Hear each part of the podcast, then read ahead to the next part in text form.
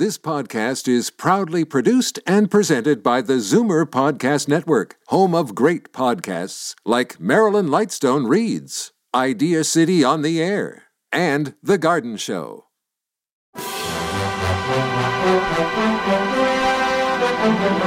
It's Zoomer Radio's Theater of the Mind with Frank Proctor. Open your mind as we fill your head with amazing thrills, chills, and laughs. Theater of the Mind. The best love programs from radio's golden age. Only on Zoomer Radio. Now, here is your master storyteller, Frank Proctor. Oh, thank you, and welcome to the show. Tonight on Inner Sanctum, a young man has snooped in a professor's laboratory and made a startling discovery. The episode The Man Who Couldn't Die.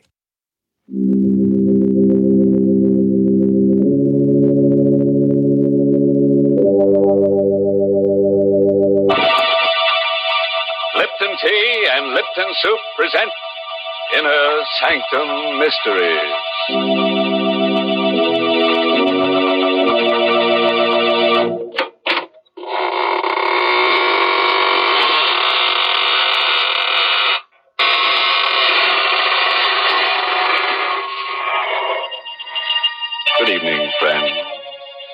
This is your host of the Inner Sanctum inviting you in through the creaking door. Come on in and enter into the spirit of things. oh, uh, don't pay any attention to those gurgling sounds you hear. They're the unfortunate ones. The midnight spirits who were caught haunting before midnight. Poor things. All they can do now is gurgle because they've evaporated into distilled spirits. What a horrifying thought, Mr. Host. Can't we ever talk about the brighter side of life? Well, don't forget, Mary, murder is my business. Well, thank goodness it isn't mine. And right now, I'd much prefer to talk with our Lipton listeners about something more conducive to happy spirits. I mean, a cup of hearty, piping hot Lipton tea. You know, it's really wonderful, the extra delight you get from this superb tea, friends. And the reason is simply this Lipton's grand brisk flavor. Brisk, you know, is the tea expert's own word for the fresh, full bodied, lively flavor of Lipton tea. Because unlike ordinary teas, Lipton's is never flat tasting or lifeless. Lipton tea is always spirited, full flavored, truly satisfying. Why, I'd even go so far as to say that once you've tried it, I think you'll enjoy Lipton tea more than any other tea you've ever tasted. And I'll go even further, Mary, and introduce our listeners to tonight's story. It's an original radio play written especially for Inner Sanctum by Emil Tepperman and starring Richard Widmark in the role of Alex Gregory. It's about a man who became master of a secret so fearful that it could never be revealed to any mortal, living or dead. But let him tell you the story himself. How he learned the most terrible secret in all the universe and what he did with it.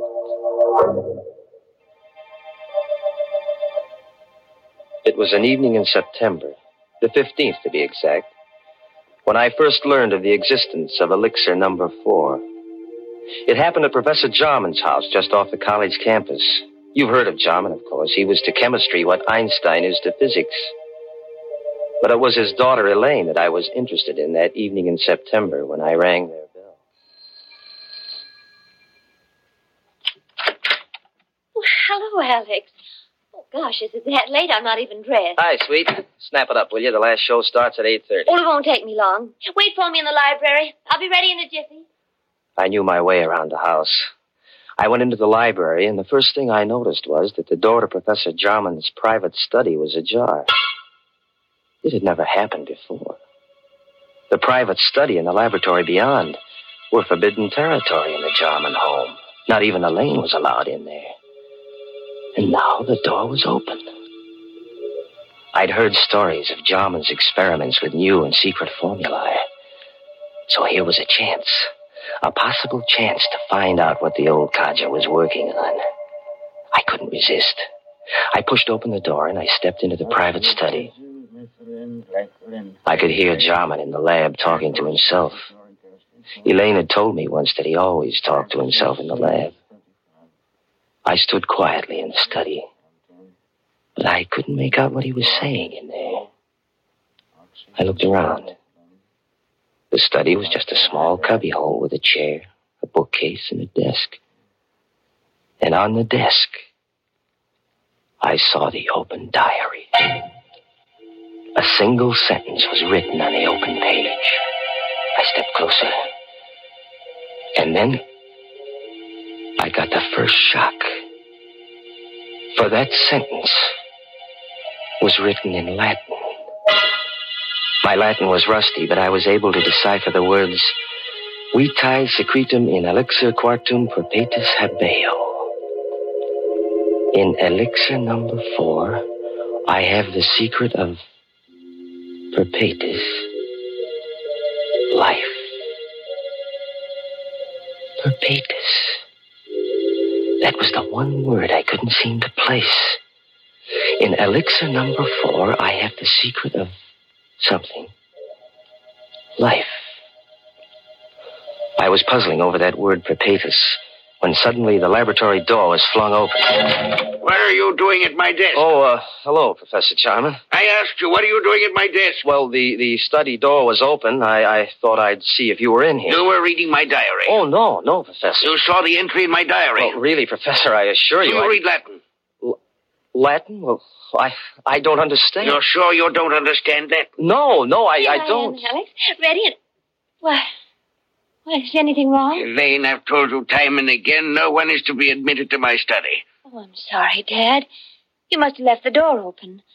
Oh, Alex, you shouldn't I'm have come. terribly sorry, Elaine. I, I found the door open and I thought Professor Jarman was in here. I, I just wanted to say hello. All right, all right, no harm done as long as you can't read Latin. Now get along, you two. I'm busy, but keep out of my study hereafter. I took Elaine to the movies, but I haven't the faintest recollection of what the picture was about. Through my mind kept running that Latin sentence Vitae secretum in elixir quartum perpetus habeo. When I said goodnight to Elaine at her door after the show, I hurried home to my room and I got out an old Latin dictionary. I looked up the word perpetus. And then I got a strange, cold feeling down my spine. For the word perpetus meant perpetual.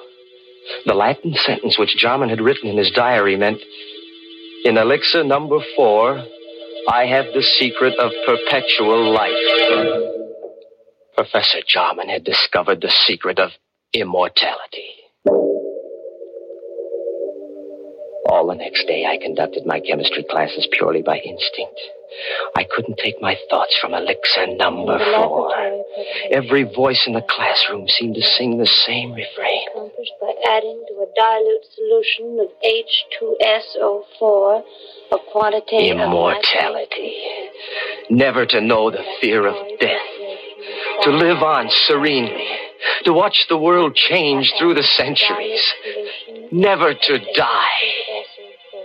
It grew on me like a festering tumor, this terrific dream of immortality, everlasting life.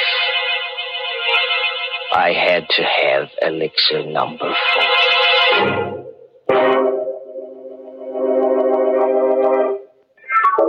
In the afternoon, the first free period I had, I went down the hall to Jarman's office. Come in. May I come in for a moment, Professor? Oh, it's you. Yes, come in. I haven't much time. Professor, uh, I want to apologize for last night. Let's forget about it. No harm done. Well, whatever it was you had written in your diary, it uh, it must have been pretty important. Oh, no, no, not at all. Only some chemistry notes. Nothing of any importance. Just something I've been experimenting Well, with. I'd be very glad to assist you, Professor. Anything I could do, I'd That's be. very kind of you, young man, but I don't need any assistance, thank you. As a matter of fact, the experiment is completed. You mean you're all finished? All but the practical application. Oh. Well, couldn't I help you on that? It won't be necessary. Tonight, I'm taking the last step. Tonight. I knew what that meant. Tonight he was going to use elixir number four. He was going to administer it to himself. I had to act tonight or never. Jarman's keys were on his desk. I distracted his attention and I managed to pick them up without his noticing. Then I hurried across town to a locksmith and had him make duplicates of Jarman's house key, his study key, and his laboratory key. Then I returned to the college and I managed to replace the keys on Jarman's desk while he was out. Now, I was ready for an adventure into immortality.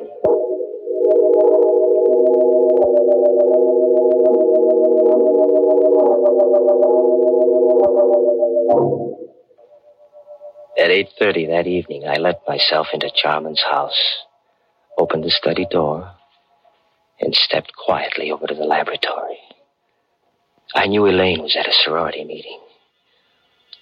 The professor and I were the only ones in the house. Jarman was standing at the lab table with his back to me, talking away to himself. There was a small vial on the table and a hypodermic syringe alongside it. Equal quantity administered yesterday will be sufficient. At my age, since my blood is too thin, I require the additional dose. But a younger man would need only one injection to cause the necessary type change in his blood. Who's that? Good evening, Professor Jarman. I hope I'm not interrupting. What are you doing here? How did you get in? So elixir number four changes the bloodstream. hmm? What do you want in here? Quit stalling, Professor. I know what elixir number four is. Ah, So this is it. Elixir number four. careful. Don't spill it. How much of this stuff have you got? Uh, That's all there is. Five You mean you haven't got any more? It took me five years to distill ten cc's. Before that, I experimented for ten years. I failed three times. And this is your fourth try. hmm? Elixir number four. And there isn't any more of it? It'll take me five years more to make up another bat. Please be careful. Don't drop it. Don't worry, I won't. You, uh. You said this is enough to make the average man immortal. Me, for instance? It's not for you. You hear me? Not for you. Oh, yes, it is, Professor. It's for me. I won't let you. What are you doing with that mallet? What do you think? No. I'm so sorry, Professor. Wait. I- I'll let you have it. Don't kill me. I've got to kill you. When I take this dose of elixir number four, I'll be immortal.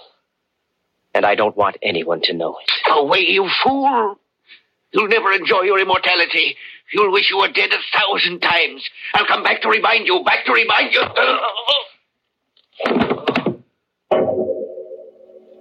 I didn't hit him hard enough to kill him. That wasn't part of my plan. But when he lay unconscious on the floor, I searched among the chemicals until I found what I wanted. I mixed some chemicals in a test tube and I watched the fumes forming. Then I held the test tube against Jarman's mouth, forcing the deadly gas into his lungs. When I was sure he was dead, I wiped the tube clean of my fingerprints and put it back in the rack.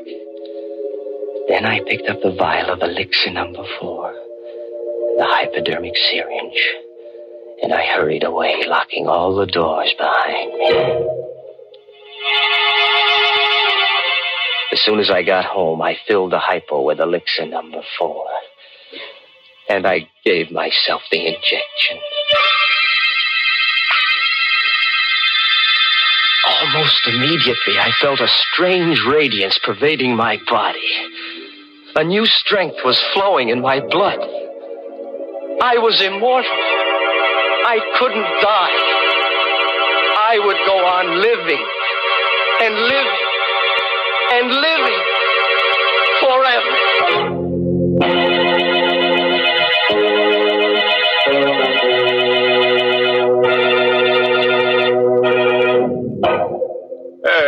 what's going on here?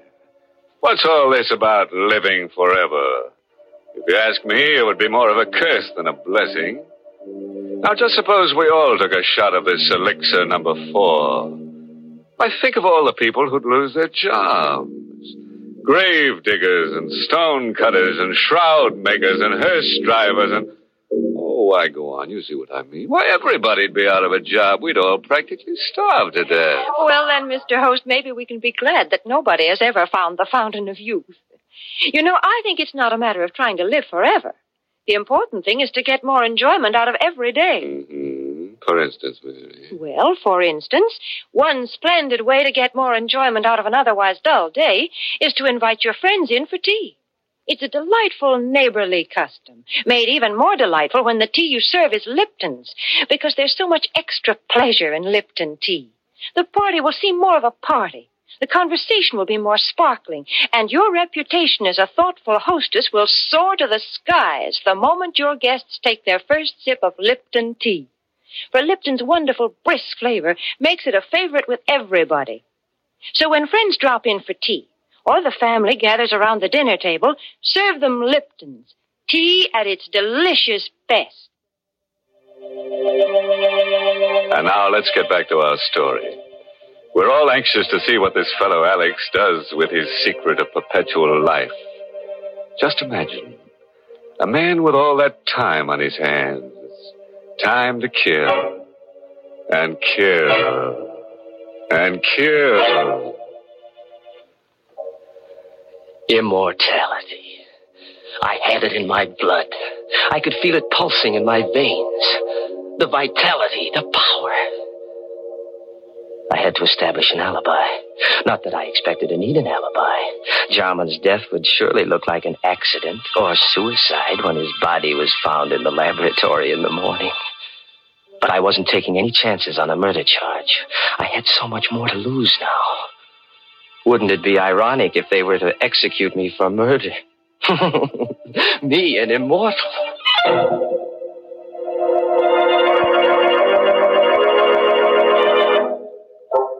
Next morning, I stopped at Jarman's house and rang the bell. I knew Elaine must have gone right to bed when she returned from the sorority meeting last night because she never disturbed her father when he was in the lab. But now, when she discovered that he hadn't been to bed all night, she'd want to investigate. And I wanted to be there when the body was found. Oh, good morning, Alex. Hello, sweet. What's wrong? You look worried. Come on in. Alex, I am worried. Dad's still in the lab. He didn't go to bed last night. Well, what of it? He must be working on something big. No, no, I'm afraid something's happened. I, I knocked at the door just now and there was no answer. The door was locked? Yes, but I have a pass key. I, I wonder if I ought to use it. Well, of course you should. Please, Alex, you come with me. Of course, darling. Together we opened the laboratory door. I was all set to act horrified when we discovered the body on the floor. But there was no need to act. I was horrified. For the. The lab was empty. There was nothing on the floor. The body of Professor Jarman was gone. I don't know for how many hours after that that I walked the street, confused and frightened and uncomprehending. I tried to reason it out. How Jarman's body had walked out of that lab. There was only one solution. Jarman had already taken one dose of elixir number four. It must have counteracted the poison that I'd forced into him. He must have gotten up and then walked away. But where? And why? I recalled what he'd said before I hit him with the mallet. Yes, I could hear his voice faintly strumming at my brain. You'll never enjoy your immortality. You'll wish you were dead a thousand times. I'll come back to remind you.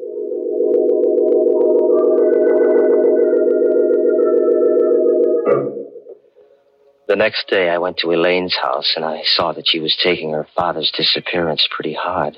Oh, Alex, I, I don't know what to make of it. Do you think that, that Dad, that, oh, that he's no, no, take it easy, baby. Maybe he's just suffering from amnesia. Maybe he just walked out of the house. He might turn up tomorrow. I have a terrible feeling, Alex, that, that he's dead. What makes you think so? Oh, I don't know. Now, now, please, Elaine. That won't do you any good. Oh, but it's the uncertainty. If, if I only knew for sure. Alex, Hmm? Do you believe in mediums? Communicating with the dead? Do you believe a medium can put you in touch with the dead? Oh, is that what you're thinking of, darling? Going to a medium? Don't you see, Alex? If, if Dad. Oh, if Dad is dead, maybe. Maybe. I was worried, too. I had to know if Jarman was dead or alive. I had to know before I could start enjoying life. Yes, yes, that might be a good idea, Elaine. Can't hurt to try. There's a medium in town. Oh, I. I don't know what I want to do. Let me think about it. Sure, sure, darling.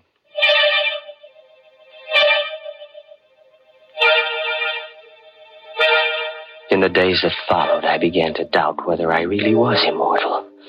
Was elixir number four really the elixir of life? Was I really going to live forever? If there was only some way to prove it. Then I remembered what Jarman had said, that the elixir caused a change of blood type. Well, that'd be easy enough to check. Elaine was taking a medical course, so I asked her to test my blood on the pretext that I thought I had anemia. It won't hurt, Alex. The needle. Ouch. there, now I've got all the blood I need. Just sit here a minute while I make the test. Well, uh, does it take long? Mm, only a minute. Alex. She was excited. There was something different about my blood then. Alex. Alex, come here quick. What? Look.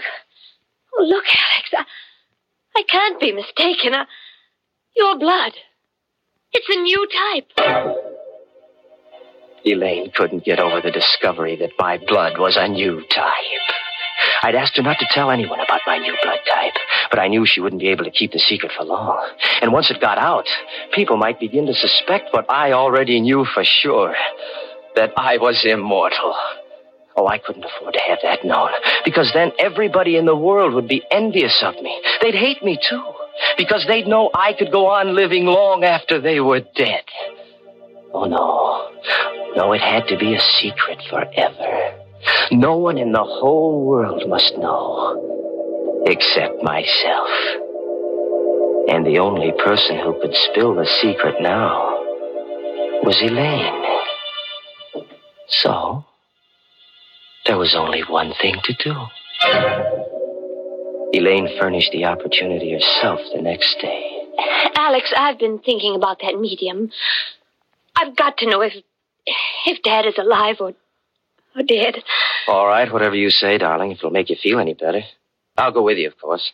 Just the two of us, huh? We made a date to go to the seance that evening, and I made my plans accordingly. I didn't intend that Elaine should leave the seance alive. We arrived at the medium's house promptly at nine o'clock. The medium asked Elaine and me to sit close to each other. And then she put out the lights. Alex, It's all right, sweet. I'm right here. I'm right next to you. I'm frightened. Now, there's nothing to be frightened about, darling. I'm right here with you. But it's so dark. I can't see anything. I, don't hear anything. Where's the medium? She's still here. She's right across the table. She's gone into a trance. Do you think she'll contact Dad's spirit? I don't know, darling. Wait and see. I timed myself carefully, waiting for the moment when the medium should be well into her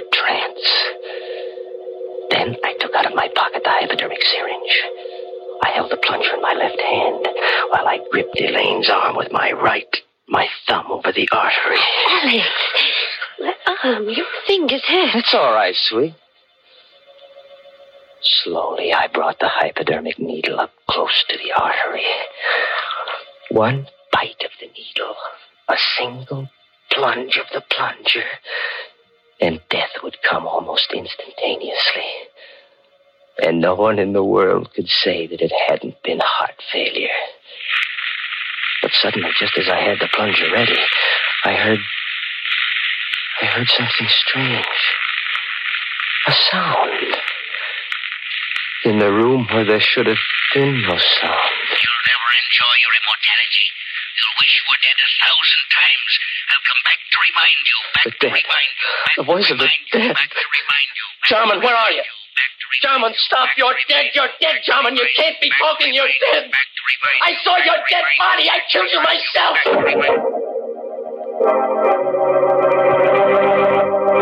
Suddenly, the lights flashed up. The room was full of police. Arrest him, officer. He killed my father. You heard his confession. That voice. That was Dad's voice, Alex. A recording. A recording. That's why he always talked to himself in the lab. He had a wire recording machine. He talked while he carried on his experiments so that there'd be a permanent record. The wire recorder picked up everything that was said in the lab the night you killed him. But we could never have proved it was your voice in court if you hadn't confessed just now. Yes, but the body. I found Dad dead that night when I got back from the meeting. And I hid the body until I could find his murderer. And now, Alex, I found him.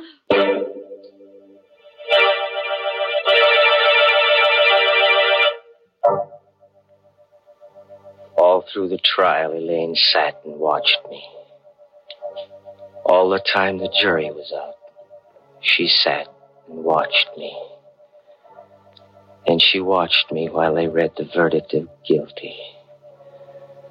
Her eyes never left me when I stood up to be sentenced and heard the judge say, Alex Gregory, it is the judgment of this court that you be confined to the penitentiary for the rest of your natural life. Me. Me of all people. Me sentenced to imprisonment for life. Me in whose veins runs the precious elixir number four. Imprisonment for the rest of my natural life, which means forever.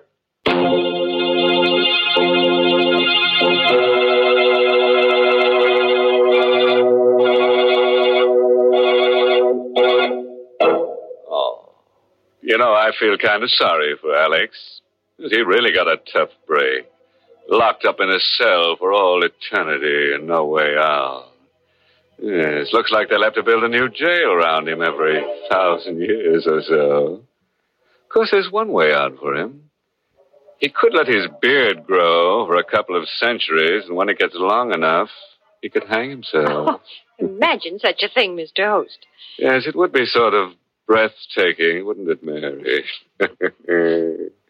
Poor Alex. He probably had many good impulses in his lifetime. As the trouble is, he didn't follow them. Well, Mr. Host, I'm afraid that's something we all do every now and then. For instance, perhaps some of you Inner Sanctum fans have promised yourselves the pleasure of trying Lipton tea, but somehow just haven't gotten around to it. Or maybe you've just forgotten it when you're writing out your grocery list. Well, this time, make sure. Add Lipton tea to your grocery list right now. For until you do try it, you're missing a real treat. Why not start enjoying lively, full bodied Lipton tea beginning tomorrow?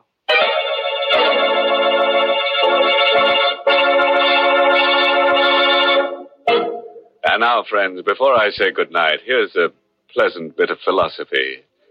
Biologists tell us that all life starts in a little cell. And for convicted murderers, it ends there, too. oh, by the way, this month's Inner Sanctum mystery novel is Death in the Limelight by A.E. Martin. And next week's Inner Sanctum story, brought to you by the makers of Lipton Tea and Lipton Soup, and directed by Himan Brown. Next week's story is called You'll Never Escape. So, if you feel in a capturing mood, join us next Tuesday. Until then, good night. Pleasant dreams. Mm.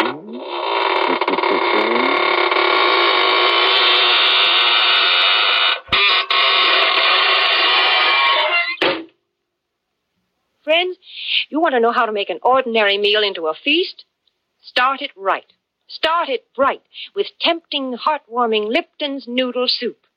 Lipton's noodle soup is ready to serve in a jiffy, and what a treat it is. Lots of tender, golden noodles and a world of real chickeny flavor that makes it taste homemade. It's economical, too. Lipton's noodle soup mix costs less and makes lots more than canned soups. So try Lipton's noodle soup real soon. And don't forget to tune in next week at the same time for another Inner Sanctum Mystery.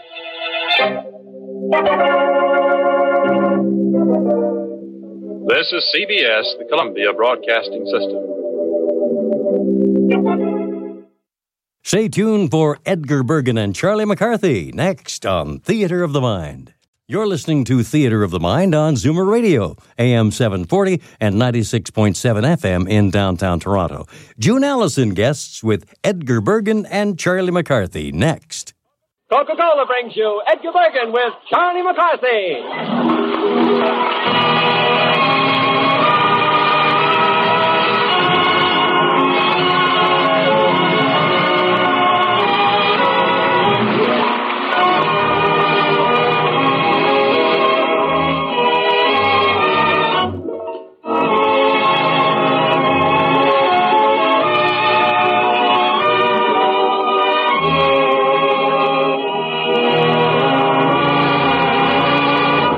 Sunday night and time again for Edgar Bergen with Charlie McCarthy. With Mortimer Snerd and Ray Noble and his orchestra and the Mellomen brought to you each week by the Coca-Cola Company. Tonight's special guest is the lovely lady of the screen, Miss June Allyson.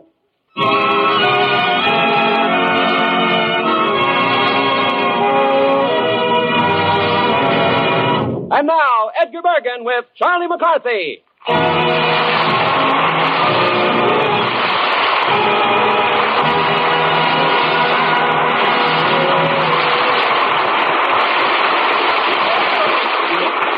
Yes, yes, I, I know, I know, honey, but I gotta hang up now, my kumquat. Yes.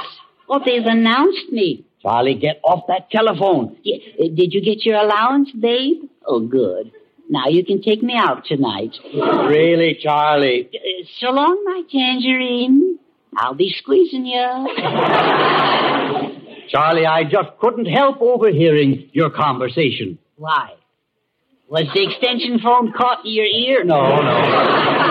I can't believe that you talk to a girl that way. Who is she? Well, let's just say she's a good skate. What pays the freight? Oh, I see. I can't understand this younger generation. Why, when I was growing up, everybody was a gentleman. You mean there weren't any women at all? Oh.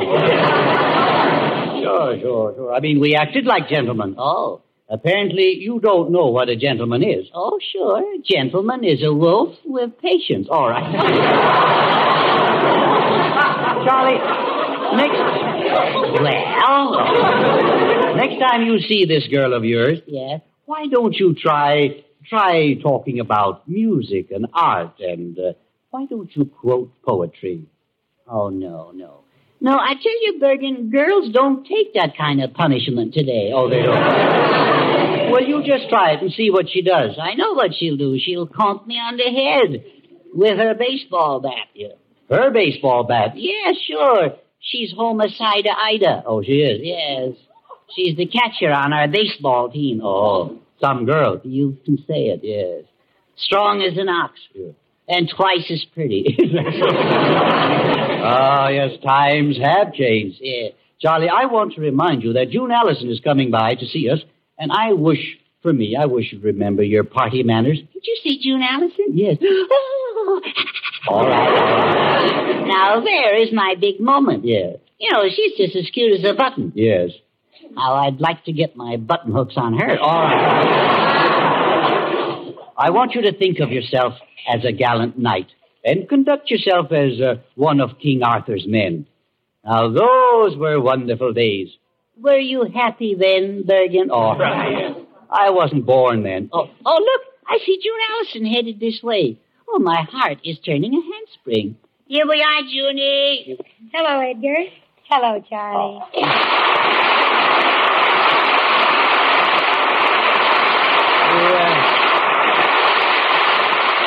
Uh, Junie, it's it's good to see you. Yeah, we were just talking about romance and chivalry, you know. Uh, uh, tell me, uh, do you feel uh, do you feel uh, spoony, Junie? that I do, Goonie.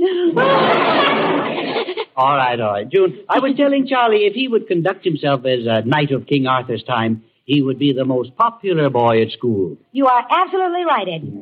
I'm sure everyone would think that. Think, think that I was nuts. Yeah, I agree with you. It would not fit in with our times. But I would have adored living in those days with all the knights in their shining armor. Well, what was so great about that? Well, it would have been so much fun shopping for hand goods. Why? Well, in those days, even the men were put up in tins. Oh. Jude, You're ashamed, aren't you now?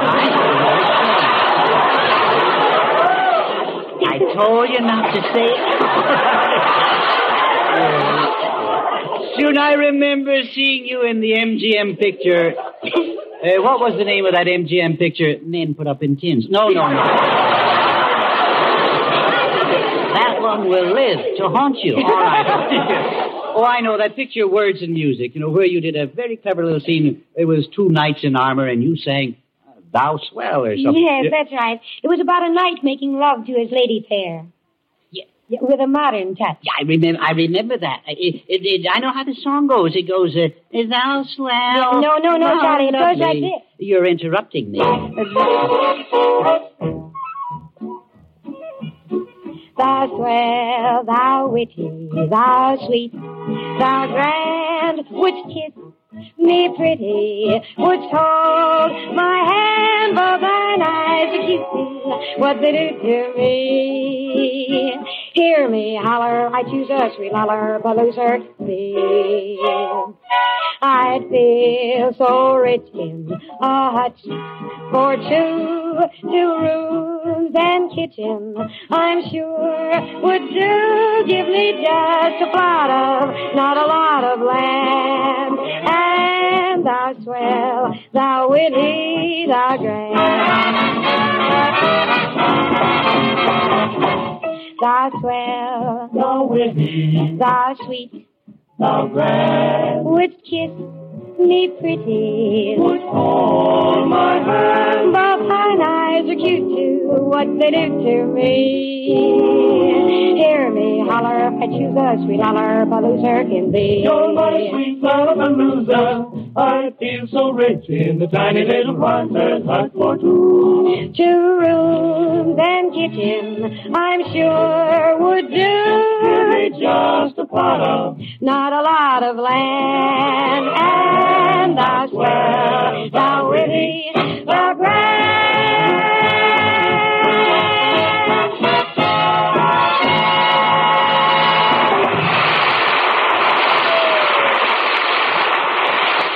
Ah, How do you like my voice, Charlie? Well, I think it's very. Yeah, well, so do I. I've been told that I have the range of Lily Pons and the vivacity of Mary Martin.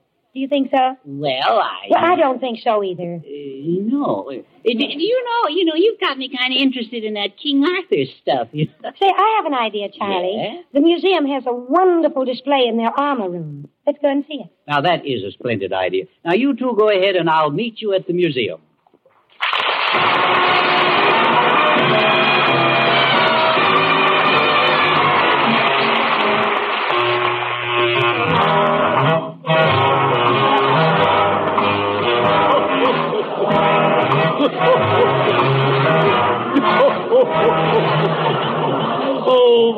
Boy. Well, Mortimer, how do you find yourself these days? Well, most of the days I just don't bother to.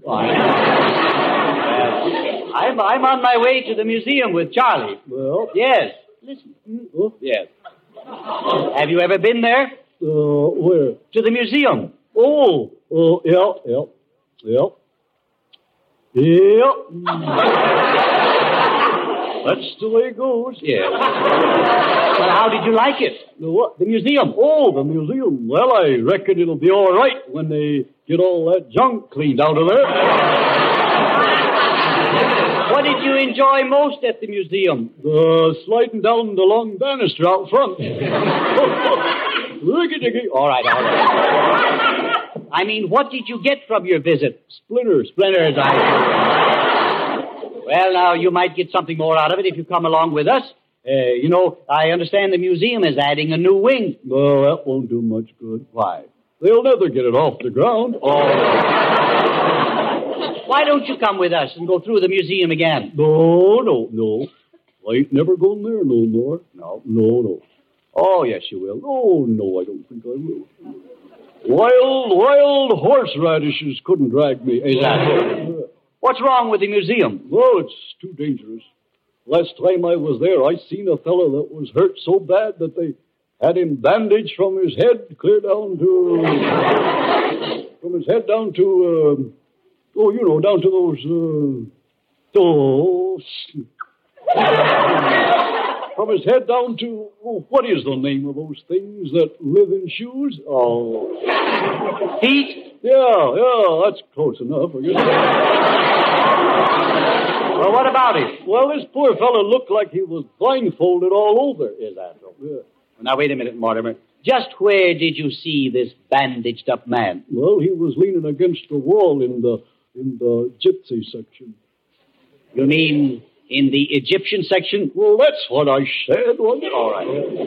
I talked to him, but uh, his mind, you know, is a little wandering. I see. I tried to get his mind off his injuries, but he was kind of closed mouthed. He didn't say much. No, he didn't say much. No, didn't say much to him. Conversation sort of drug a drug. Well. Well, Mortimer, you were talking to a mummy. I was? Yes, yes. Well, I just wanted to help him. I know, I know. But I'm afraid you were too late to help him. About 4,000 years too late. Well, I got there as soon as I could. Mortimer, I'm trying to tell you that that bandaged man, that bandaged man is completely ossified. Well, can you blame him for taking a nip like that? taking a nip? Yeah. To sort of blunt the pain? Blunt the pain, well, he was in no pain because he was dead. Now, let me explain about mummies. After they were prepared and wrapped, they were put in a tomb, and lots of food was buried with them. Yeah? Yes. Well, now you know, I, I reckon it ain't so bad being dead if you still got your appetite. Yeah. well, it was merely a custom. Now, do you feel that, that you know a little more about that bandaged man? Oh, sure. I know him real well now. We'll have lots to talk about as soon as he can have visitors. Oh, yeah. How can you be so stupid? Well, who cares as long as it gets results? I don't care.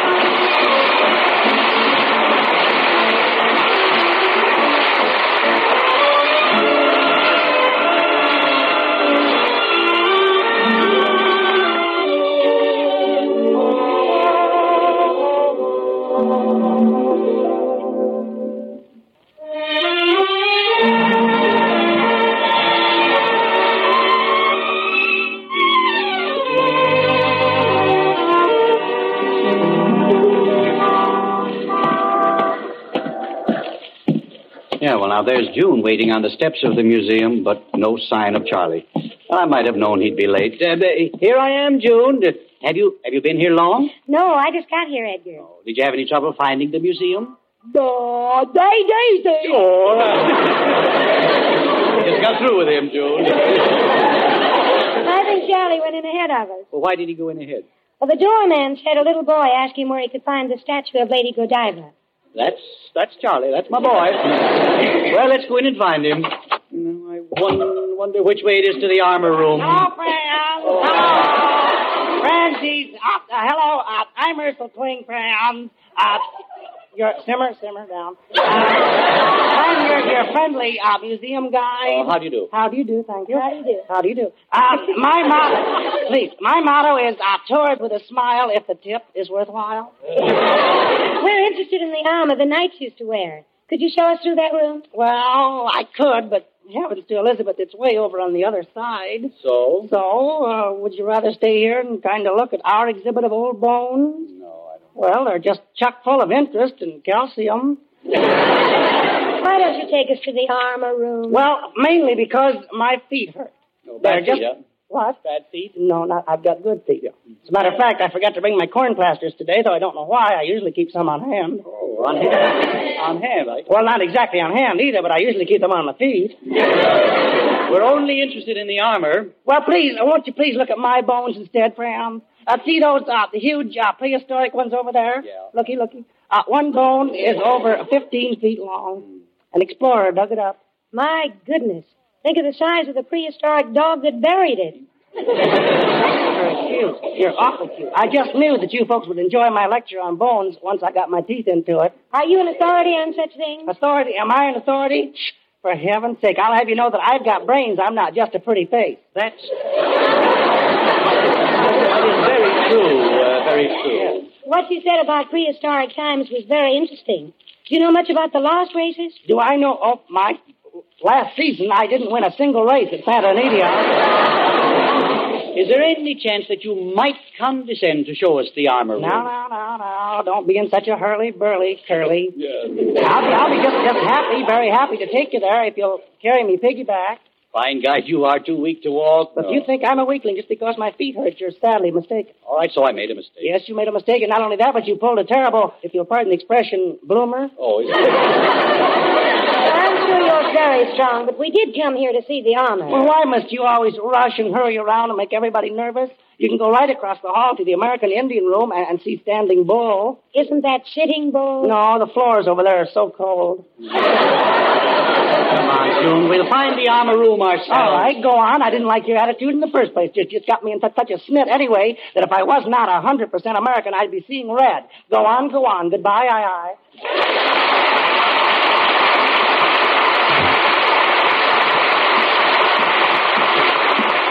Well, let's see now. Oh, there, there's the armor room right across the corridor, June. Oh, yes. And Charlie's waiting for us. Hello, June. Oh, I always knew you were beautiful, but standing next to Bergen, you're, you're positively gorgeous.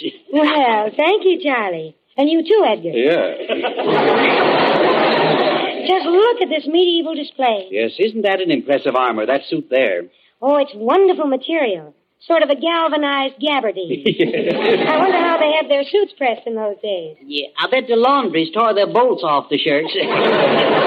Well, according to the legend of King Arthur, the noble knights performed many feats of daring do for their ladies fair. And from all over Britain, they came to Camelot to earn their seats at the round table.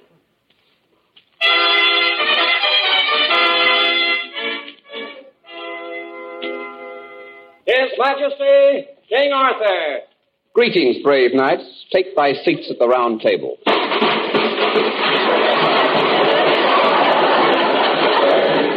Sir Lancelot, methinks thou dost look handsome in thy new suit of armor. Thanks, Your Majesty. I have with a new tailor, Sir Henry of Ford.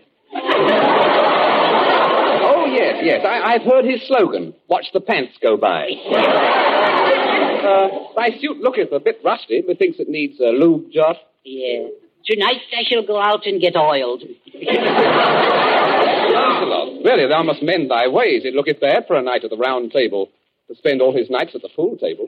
Oh, oh, I said it was a jest, methinks. I'll certainly do it. What is this going on here? Hush, hush. What cometh near, my good Merlin? Sire, a group of strolling players approaches. Oh, uh, that is to say, Owen. How now, good players? What cooketh? Hello, gentlemen. I hope you blokes are in the mood for some games and music. Blimey, I really hope so. Zounds, thou art a comely tomato. what hast thou in yon basket? Coconuts, Your Highness. They're part of the game. Special they are, and only a penny a pitch. Would you like to hear more about it, gentlemen? I tell us more, me lance. I've got a lovely bunch of coconuts. There they are, standing in a row. Big one, small one, some as big as your head. Give 'em a twist, a flick of the wrist, that's what a showman said. I've got a lovely bunch of coconuts.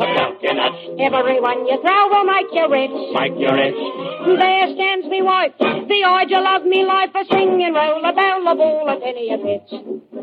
Singing roll a bell a ball a penny a pitch. Roll a bowler, Sing roll a bell a ball a penny a pitch. a roll a bowler, bowler, Roll a ball a ball, a roll a ball a ball, singing roll a ball a ball a penny a pitch. Why don't you roll a bowler, roll a bowler ball? Roll a bowler, roll a bowler ball. A penny a pitch, a penny a pitch, a penny to roll a ball. Roll a ball, a ball, a penny a pitch to roll a ball. Got a lovely bunch of coconuts, nuts, nuts, nuts. There they are a standing in a row. Row, row, row, row. One small one, some as big as your head. Wow. Give 'em a twist, a flick of the wrist, that's what the showman said. No, got a lovely bunch of coconuts. Here you are, here you are, my lucky lad. Penny a shy, penny a shy. Now then, lady, you try your luck. My good man, how much do you require for one coconut? One copper, lady. One sixth of a tenner. Oh, how terribly, terribly vulgar. Penny a shy, penny a shy. What about you, dearie? Well, can me little boy you have a free throw? Free throw? Knock it, knock it. No free throws around here. Here, young'un, where's your penny? I swallowed it. Well, you ought to be more careful. Ain't you never heard of Lend-Lease? I've got a lovely bunch of coconuts. There they are standing in the row. Big one, small one, some as big as your head. Give 'em a twist, a flick of the wrist, that's what the showman said. Oh, I've got a lovely bunch of coconuts. Every ball you throw will make me rich. Me husband's over there. They are to love the fair. Sing and roll a bell, a ball, a penny a bit. A pitch, a pitch, a Sing and roll a bell, a ball, a penny a bit. pitch, a pitch, Sing and roll a bell, a ball, a penny a bit. a pitch, a pitch. Roll a bell, a ball, a roll a bell, a ball. Sing and roll a bell, a ball, a penny a bit.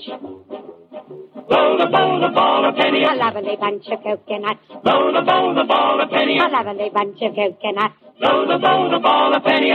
Now.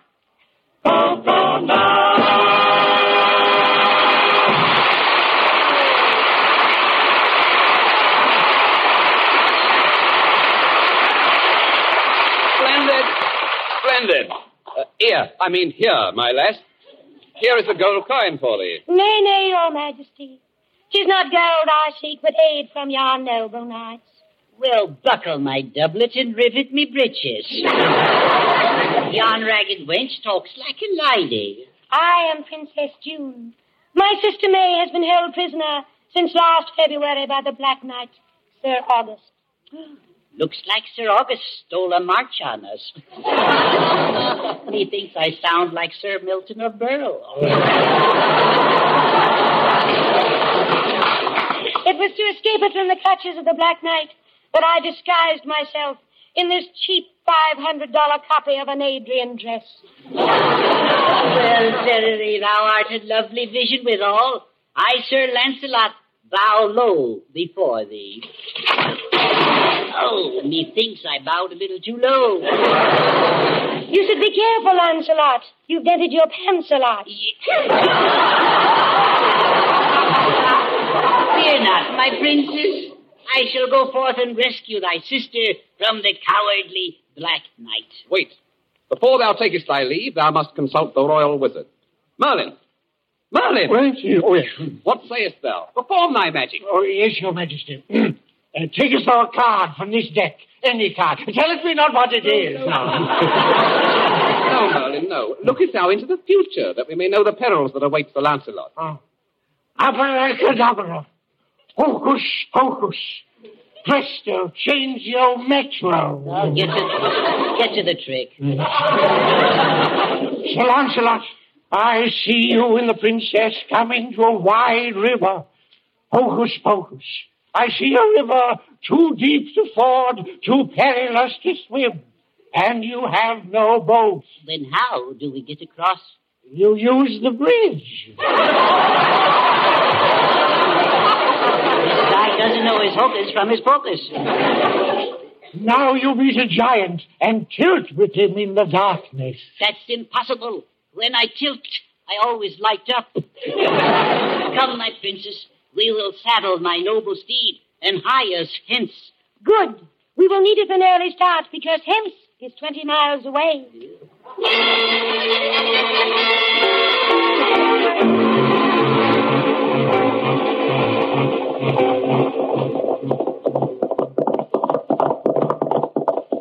Sir Lancelot, this ride getteth uncomfortable. Methinks our steeds grow weary. Thou art so right, princess. I will trade them in for fresh ones. Whereth? Oh, thereeth uh, Madman Merlin's used horse lot. Merlin,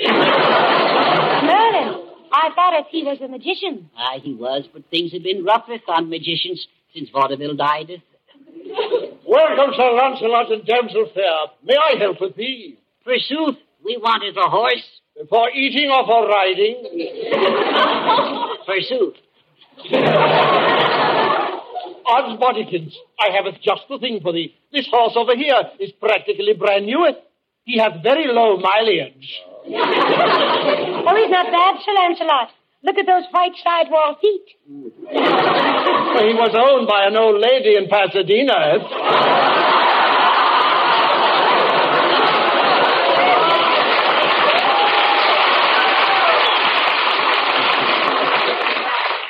She just used him to go shopping. He was up with on blocks for six months. Is he is he four gated? No, four-legged, one in each corner. Verily, he is a bargain and can be financed through the Bank of Camelot.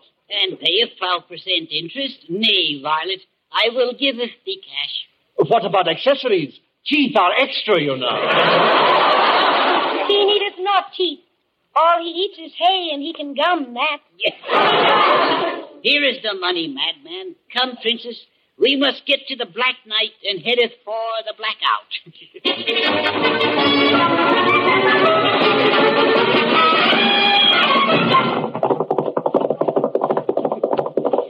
We are nearing the castle where my sister is imprisoned. Look, here cometh the Black Knight. Loose thy lance and lance lunge. Fear, fear not, my beloved. I shall cut through his armor with ease, for on the end of my lance I have a can opener. on guard, varlet. Cometh to joust with thee, I do.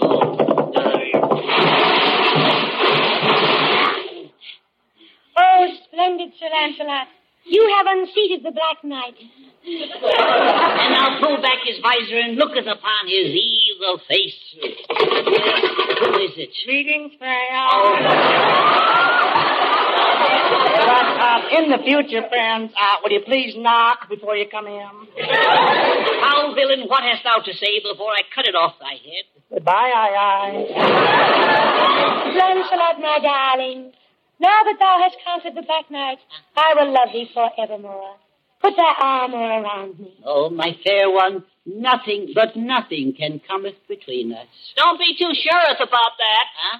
Art thou a messenger from Camelot? No, Miss Allyson, I'm a messenger from your movie lot. You got a six o'clock call in the morning. Oh, no. Good night, princess. Good night, night.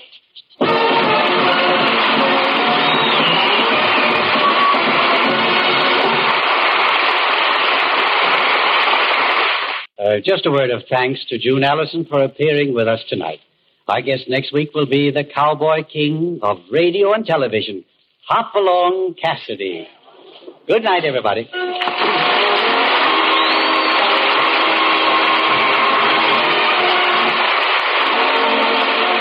June Allyson appeared by arrangement with Metro-Goldwyn-Mayer, producers of Adam's Rib, starring Spencer Tracy, Katharine Hepburn, and Judy Holliday. To Bill Baldwin speaking from the famous Pasadena Playhouse.